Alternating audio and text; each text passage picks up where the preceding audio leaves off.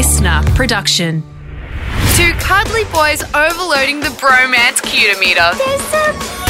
It's Matt and Alex all day breakfast. Bro, did you know that only 10.6% of CPR is actually successful and leads to a hospital discharge? Oh, man. It's wild, hey? Because, I mean, you mm. hear about all, I mean, in movies, it's always like, you know, there's someone doing CPR. It's- I mean, like proper heart stopped, breathing in mouth, everything like that. That it's only, you, like, it's just, the odds are so difficult. Plus, there's broken ribs and Yep. sternums and Yep. stuff.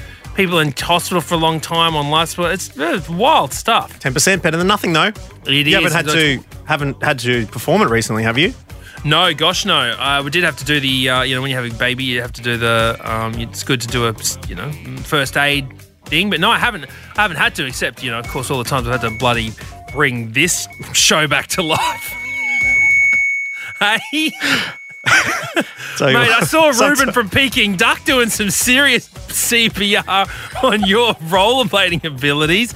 He carried that team across the line. Yeah, I tell you what. Um, many, many times Reuben was the surgeon, and I was I was the rollerblader lying on that gurney, and he's like, "We're losing him," and he had to pull out all the stops to bring through a win for the Blazers. But if you haven't seen the video, do get on that. It's been a very fun week. Um, yeah, reminiscing about our uh, blading and skating over the A lot, weekend. of, a lot of people get someone got in touch with me on, on the Instagram saying, dude, I know it looks fun and everything, but I've had about five friends try to get back into skating.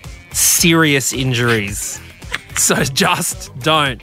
Now, I'll say here right now on this episode, if you do watch that video, you'll see Alex Dyson do two things.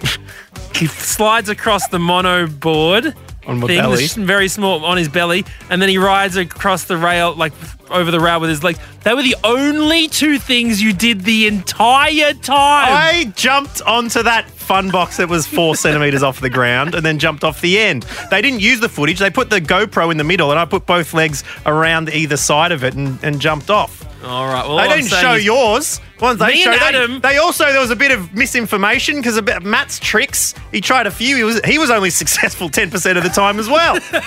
so we're speaking about odds there, but listen, it's going to be a big Friday show for you today. Not only are we going to be bringing producer Bron in for a little Friday session, it's got quite a funny story. We've also got a very important interview that we're going to be having with Jamila Rizvi. We won't tell you exactly what's going on just yet, but that is coming up and super important listening. So stay tuned for that one. All right, let's get stuck into it. It's Matt and Alex all day breakfast. Hope you're having a good one. This is just the start. Everyone ready? Let's get this show on the road. Let's go. Here we go, here we go, here we go. Matt and Alex all day breakfast. Producer Brian, you've uh, had an incident happen to a friend of yours over the weekend. Yeah, I got told this story by my cousin. She's like, my brother had um, a date over the house. I'm like, oh, that's interesting. pretty She's got good. a younger brother. Single people always have the best stories. Let's be honest here. They do. Let's be honest. Like our podcast only survives off the back of single people because relationship stories. I mean, I'm sorry, Matt. I love Sophia. I love you. I got to tell you. There's only so many uh, two-year-old nap time stories that you can deal with. I hear. We do need to balance that with a good old single anecdote. And Bron, you, you've got one. I'm stealing one. Yes. so he had a girl over. He was making her a coffee. He's like, oh, you know, any dietary requirements? Is this next morning coffee or is it um? I believe it's next morning coffee. Okay, okay. I believe sure. next morning. Okay. So then he's like, you know, any dietary requirements? She's like, oh, I'm just allergic to walnuts. And he was like, oh, we didn't have any. Don't have any walnuts. Well, he was thinking like, walnut milk, we're not that fancy. and I didn't even know that's a thing. Anyway, so he made her a latte with almond milk. And then she starts getting a reaction. Uh oh. And he's like, what's wrong? And she's like, oh, like, what's in this coffee? He's like, oh, I've just put almond milk in there. She said, I'm allergic to all nuts. Ah, oh no. Why would you oh do that? so she starts going into shock. Luckily, she had an EpiPen with her. She's a nurse, so she did it herself. Oh my gosh! Recovered. She's like, I need to go home. what date was this? Was this I think I think this was the first date. First Oh, sleepover? No. No, I'm allergic to all nuts. No. Um, Oh, that's yeah. devastating. I don't know if there's going to be date two because a couple red flags. Like red flag number one doesn't listen. no. Do you go back after that? That's tough. Yeah. Do, do you do you return? Because usually the next morning is the most awkward time. And I don't, I'm not accusing because it's absolutely didn't happen, but someone in the world probably has faked an anaphylactic shock to get out of it. I don't think this is the one, but there's there's some uh, there's some people out there that would do something like that to uh, Imagine that. home. She's still like she's fully got the EpiPen just on prop EpiPen on standby. like that's her modus. allergic to all nuts. What's Damn. gone down on your first date? Let us know. Either, you know, a first date story or I like what have you misheard? yes. So and, and and the consequences of mishearing it. Um, a couple of texts came in. Matt Okine at matt.and.alex. Yeah, Meg DC1 said a guy called me and asked about the infrared. I just hung up thinking it was a scam or a prank. Turns out it was someone asking about my room for rent, which I was advertising. Looking for the infrared. No, thank you. Ori has message as well. My first order at Subway, I missed out on all the salads. I thought they said, Do you want salt and pepper? Oh, no, thank you. Do you want salads? No, thank you. That's nowhere near close, Ori. What the heck was going on? you can't really give it back when it's all wrapped up and cut in half. Hannah also got in touch from uh, Canberra. G'day, Hannah. Hey, how are you guys? We're great, thank you. You heard something, uh, misheard something on a first date. Yeah, I did. Uh, so this was, uh, I guess, like an online date. So, you know, first time we were meeting. It was about beginning of last year. And it was going pretty well. So, you know, we'd had a round of drinks and thought, oh, you know, let's get another. And I guess if you've been on a few online dates, you know that sometimes one drink is plenty before you leave, but this was going well. Great. Yep, great. Yeah, so, you know, went inside. First round, I had a glass of rosé because it was nice and warm, but it was cooling down. So then I got a glass of red instead, which is an important piece of textual information for later. Okay, thank you. Yeah. okay, moving down the colour spectrum from uh, pink to red. Yeah, yep. yeah, Yep, know, go yeah, for it. Canberra's a bit cool. So we were sitting outside, went back and, yeah, sat down and he goes, Oh, uh, so what do you think of children? And I was like, Whoa. On the first date. Right? I was like, Yeah. oh, oh. my first thought was just disappointment. I was like, oh, you were so normal. This was going so well. He's already hitting you with, uh, you know, what are we going to call them? I know. I was like, Chat. Wow. like, oh, this is weird. Uh, so I was like, oh, I guess, you know, I just kind of have to like, you know, just brush it off with a, you know, a joke or something. Like, not going to get into some deep and meaningful conversation about kids on the first date. So I went with a joke that a friend used to say was that uh, kids are like boats. It's great when your friends have them. yeah, but they they're just a money pit. Yeah. Uh, yeah, and they take all your time. Uh, yeah. But then he just starts laughing hysterically. And I'm like, what? Like, you can't, you can't even get words out. He's laughing that hard. And I was like, I don't understand. Like, I'm funny, but I'm not that funny. Like, couldn't, couldn't even get words out. Eventually, he gets, catches his breath. And he says, Oh, no, no, no.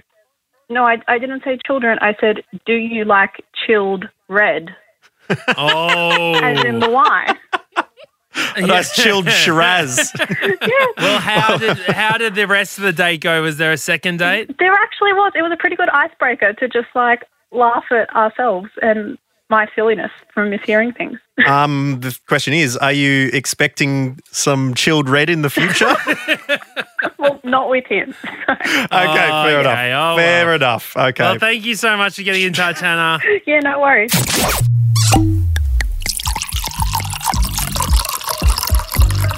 I love wine and everything about it. What are you into wine? I love wine.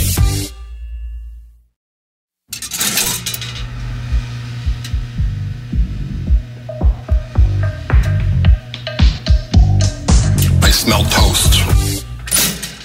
Hey, it's producer Bron here. This segment touches on some heavy topics, including domestic violence. If you're not feeling up to listening to this today, please feel free to skip ahead to the next segment. If you or someone you know is affected by this topic, there's some resources in our show notes which may help.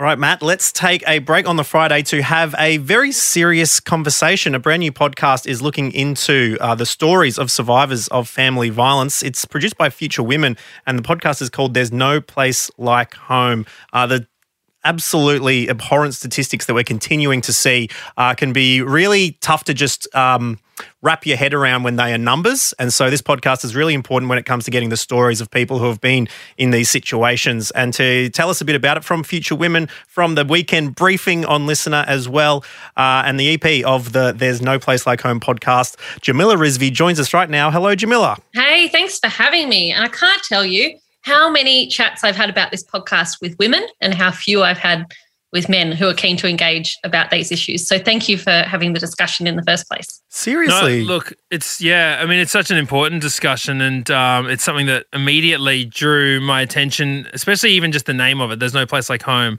We're we're fascinated at the moment with true crime podcasts, and I'm someone who who you know gets sucked into that world, and and these sort of this danger lurking outside of the predators that live down the dark alley or you know that um that that terrorize the streets. But there's no place like home. Even the name kind of gives me more chills by the fact that i'm sure you've probably you know i'm assuming that you've a part of the part of the discussions you have is that it's one of the most dangerous places for women in this country.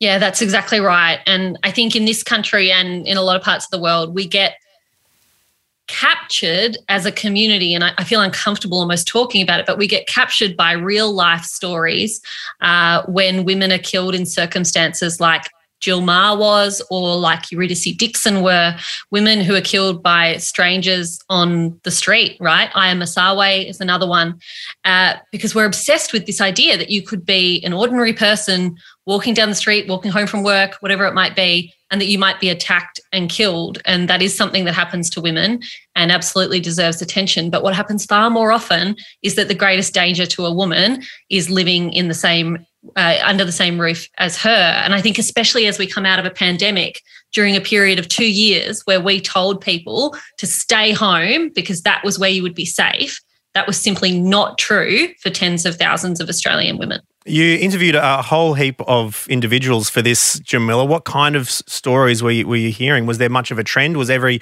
individual ha- have their own unique uh, story, or did you notice a bit of a pattern?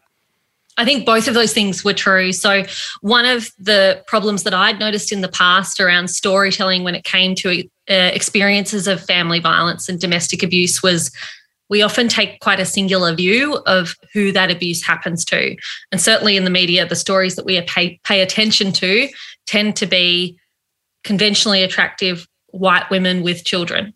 Um, they are the stories we pay attention to. But of course, uh, family violence doesn't discriminate, it happens to everyone. Uh, so, in this series, we have gone out of our way to make sure that it is representative and that it is diverse. And you're absolutely right, Alex, that these are 10 very individual stories, and the experiences of these 10 people are very much their own experience. But there are threads of commonality. And the one that comes up again and again and again is this story of coercive control that it is quite common for women who experience violence for the very first act of violence they experience in their relationship to be one that is deadly or close to deadly because often violence doesn't build over time in the forms of other kinds of violence that then really? escalate. It's often other kinds of coercive activity. It's often things like financial abuse or verbal abuse or controlling behaviors. And then you have this sudden escalation on one occasion and a woman ends up dead. It's it's really interesting. I find the topic quite um, difficult to wrap my head around when it comes to how much it must be happening around me. You know, as an outsider, you think, God, I never would have known that something was was wrong in that relationship. But that's the abuser's whole modus operandi is to make sure that you that no one knows. You know, yeah. does that yeah. do you find that that's the people stuck in these situations didn't know how to talk about what was going on because it was so um, mental. Yeah, and often, uh, exactly as you've just said, Matt, the first questions that come from uh, people external to that relationship, including police and authorities, is well, has he hurt you? And when the answer is, well, physically, no, uh, I think women are often put in a very difficult position to spell out exactly how controlling a relationship can be. Yeah, and I, I think one of the continually pervasive um, reactions when people find out about this is the why don't you leave or why didn't she leave um, sort of situation. Are you able to explain um, a few instances for people who may be able to hear this and, and not quite understand sometimes the gravity and the, and the um, invisible bonds that would, would keep people in a situation that's detrimental to their health? Yeah, that's a great question. And the first thing I would say is that the single most dangerous time for a woman who has been in a violent relationship is the first couple of months after she leaves. That is the time she is most likely to be killed. So leaving is dangerous. And for so many women who are subject to an enormous amount of control, including financial control, the question I'd ask in response to why didn't she leave is, well, where would she go? Mm-hmm. Because we don't have the funding for uh, services to support women when they leave. Often we have only availability of services for a night or two, and we don't have accommodation for children. A lot of those services are doing incredibly good work on the smell of an oily rag, but they can't help everyone. One woman we talked to who used the pseudonym May talked about ending up uh, living in her car with a newborn baby for about eight to nine weeks uh, when she left a violent relationship. And May is a highly educated, she has a woman, she has a university degree, she's very capable. She knew how to approach and work through complex forms and systems. And she couldn't get anywhere because she would apply for Centrelink and try and seek help. And the first thing they ask you is, What's your address? She didn't have one. Mm. And uh, even shelters she would often go to and they would say, uh, Well, we need your Centrelink details or we need this. And she said, But I don't have them because I don't have an address. And it was this snowball of complexity. Um, and she said those eight to nine weeks were the hardest eight to nine weeks of her life because she literally had nowhere to go, but she had to get out because she was in fear of the life of her baby and the life of herself. Some incredible stories. There's No Place Like Home podcast put out by Future Women and hosted by Tarang Chawla. Um, and it's not just a, a, a women problem or a female problem. It's a, it's an everyone problem, Jamila. So what what could you know men such as me and Matt or anyone do to help bring attention and and hopefully improve the the current issues and the in the awful statistics? Yeah, what a great question. I, I think um, the single reality is that family violence, when it is violence committed by men against women, is a gendered issue. It comes from a place of sexism, which means that women have less power and influence to call it out, whereas other men do do that. And, uh, you know, Matt was saying earlier that often a man outwardly will seem like a really nice guy, right? Will seem like a good neighbor or a good friend. Uh, but actually, you don't know what's going on at home. So I would say to men listening, be really vigilant. Uh, don't let the fact that someone is a great person to you mask the fact that perhaps they're not behaving particularly well towards their partner. Call out bad language, call out offensive comments. Don't be part of the joke, refuse uh, where you've got the confidence to do that. And I think it comes from a place of bravery to say, I'm not just going to be a silent bystander that goes, Well, I didn't participate in that kind of stuff, so I'm okay. Be someone who steps up and intervenes and says something. Look, it's an incredible podcast. There's no place like home. You can find it wherever you get your podcasts. It is produced by uh, Future Women. And Jamila, got to give a massive shout out to Tarang as well, the host of it. Tarang's sister suffered a terrible um, tragic death uh, at the hands of her husband in 2015. Uh, he's really outspoken about this cause, and he's uh, he's he never gives up on um, trying to spread the message and to prove the lifestyle and living standards of uh, of people in this country. So a huge shout out to how vocal he is and, and the work he puts in. Yeah, he is an incredible advocate, Tarang, and uh, he brings a beautiful voice to this podcast and also the voice of someone whose life has been changed irrevocably by violence. He lost his sister Nikki, as you said, in 2015 uh, at the hands of a violent partner. And uh, look, I never had the privilege of meeting Nikki, but I am so completely sure that if she were alive today, she'd be so proud of her brother. Well, Jamila Rizvi, thanks for putting the helping put the podcast together and also for chatting to us here on Matt and Alex All Day Breakfast today. We appreciate it. Thank you.